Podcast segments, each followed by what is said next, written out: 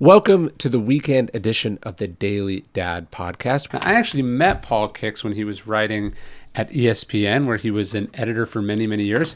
He edited a past guest, uh, Wright Thompson, among many others. But Paul got introduced to Stoicism partly through my work, and he wrote this really cool profile of me for ESPN, which I was quite honored to be featured in. And uh, his piece in GQ, The Accidental Getaway Driver, was turned into a movie. He knows what he's doing. He's a great writer, a great dude, and uh, I think you're really going to like this interview.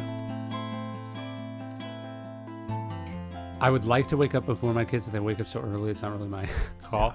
And um, if I start things before they wake up, then it's sort of like I kind of hope to get lucky. But I kind of feel like, like I feel like spending time with your kids in the morning. That's not like that's not using up the the freshness energy. Oh, no. Do you know what I mean? Yeah. Like although like uh Toni Morrison's thing which I love she she would she said she had to get up and and make contact with the muses while the sun rose she like wanted to be writing as she watched the sunrise and then she said she had to get her writing done before she heard the word mom Ah, which which I definitely relate to and understand but I've found that hearing that word it doesn't it doesn't deplete me in the way that a conference call depletes Yeah. me Oh, yeah. or Twitter depletes me or my inbox depletes me. So, you know, the, the energy today of breakfast and then driving them to summer camp and then getting to the office or even run I ran in between because I wasn't going to get to do it later in the afternoon. Like that none of that started the clock. You know, the clock started when I got to the office and then got the shit done.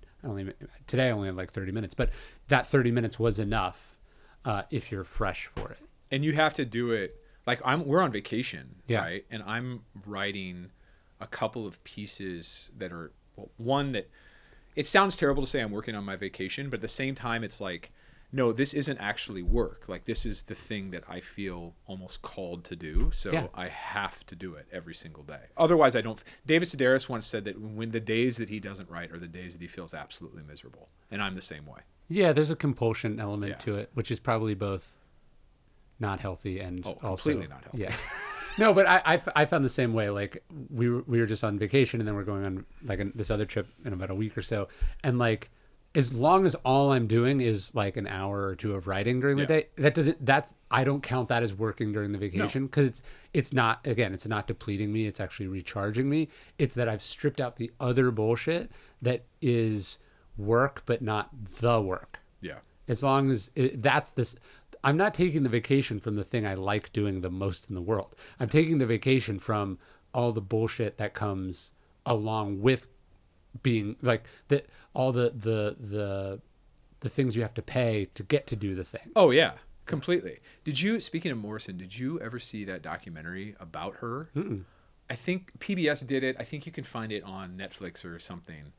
But a lot of it is about like some of the things. It's just about her work habits. yeah And I mean, what is shocking to me is she has that full time job at Yeah. Random House as she's writing her first three or four books as she's raising these two kids on her own. a single mom yeah in the 70s Yeah.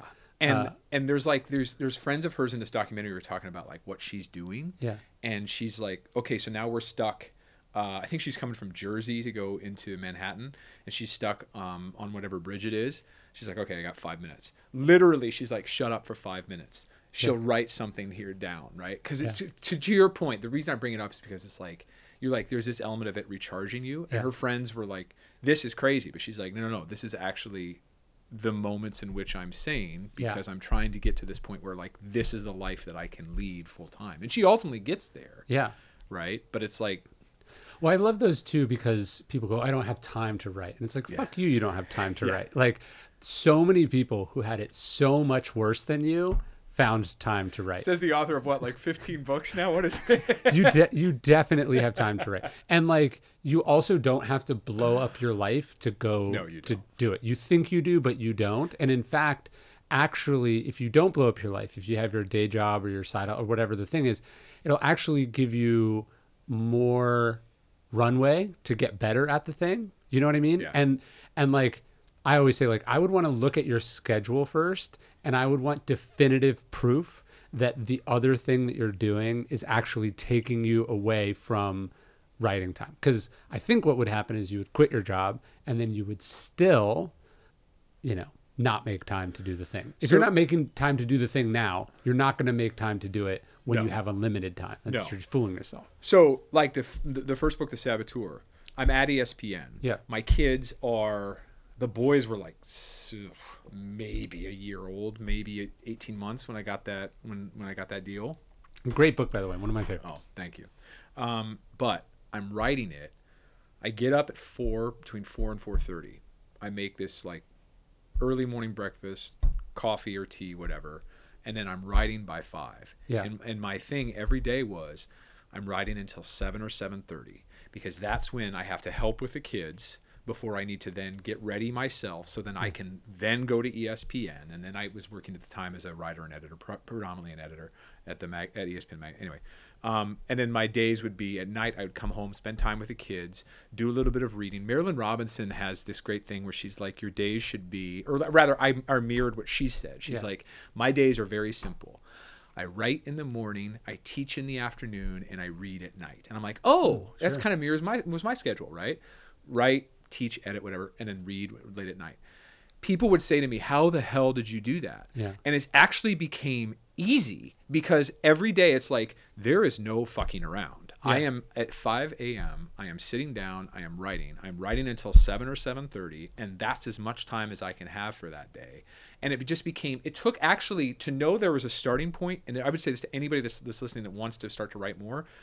I would say start writing, yes, but actually know when you're going to end for the day because that way you're like, oh, Sure. I, I whatever I'm going to do, I'm going to get done in this amount of time, and Sure. then I'm going to stop. Like Hemingway, I think I think you know this, or you've even talked about. You're it on supposed the to like stop halfway through a sentence or whatever. Yeah. I actually have found uh, that to be the case. This book was actually much easier because it was, I could start around eight thirty or nine, a little bit more leisurely, and I could be. I mean, I don't know. I, I, I would.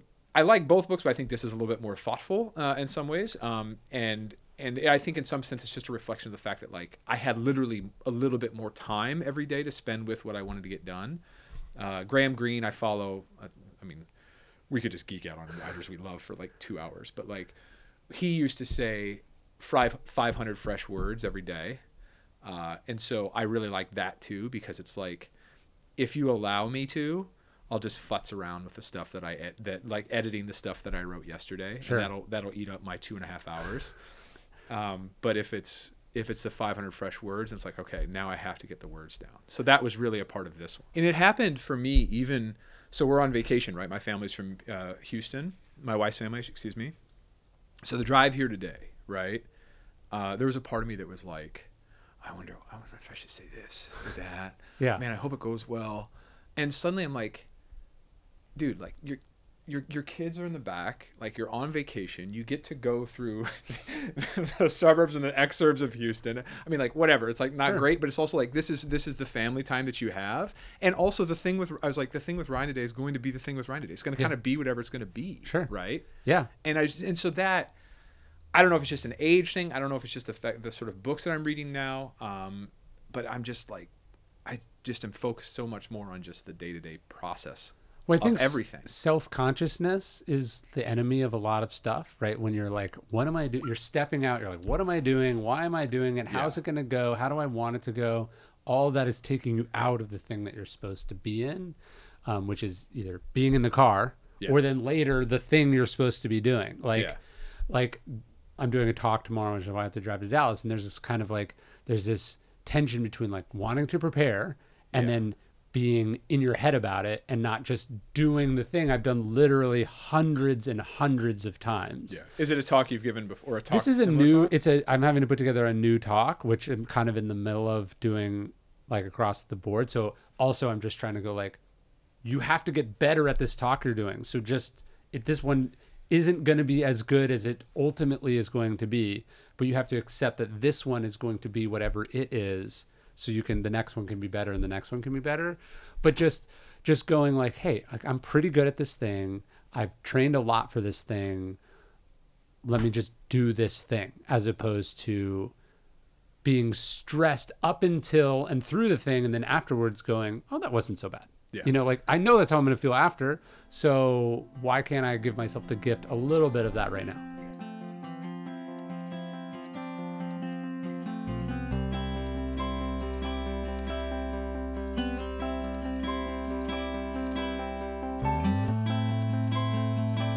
As I was making my kids breakfast this morning, I put the food on the plate and then I walked over and I dropped one little thing on each of their plates and then I threw one in my mouth. It was a Hiya vitamin. They're for kids. The kids love them. I figure it can't hurt for me to have one too. Hiya is made with zero sugar, zero gummy junk, but it tastes great.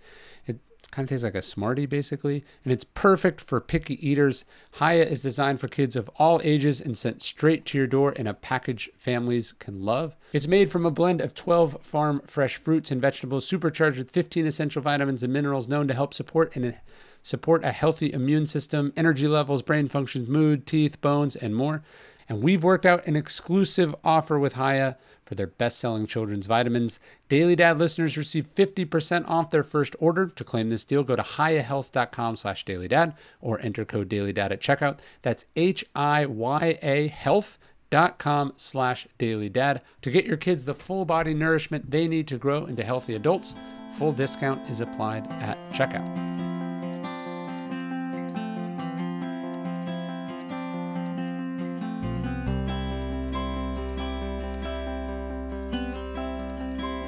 Hey, you're listening to the Daily Dad podcast, one meditation a day inspired to help you do your most important job, which is be a great father.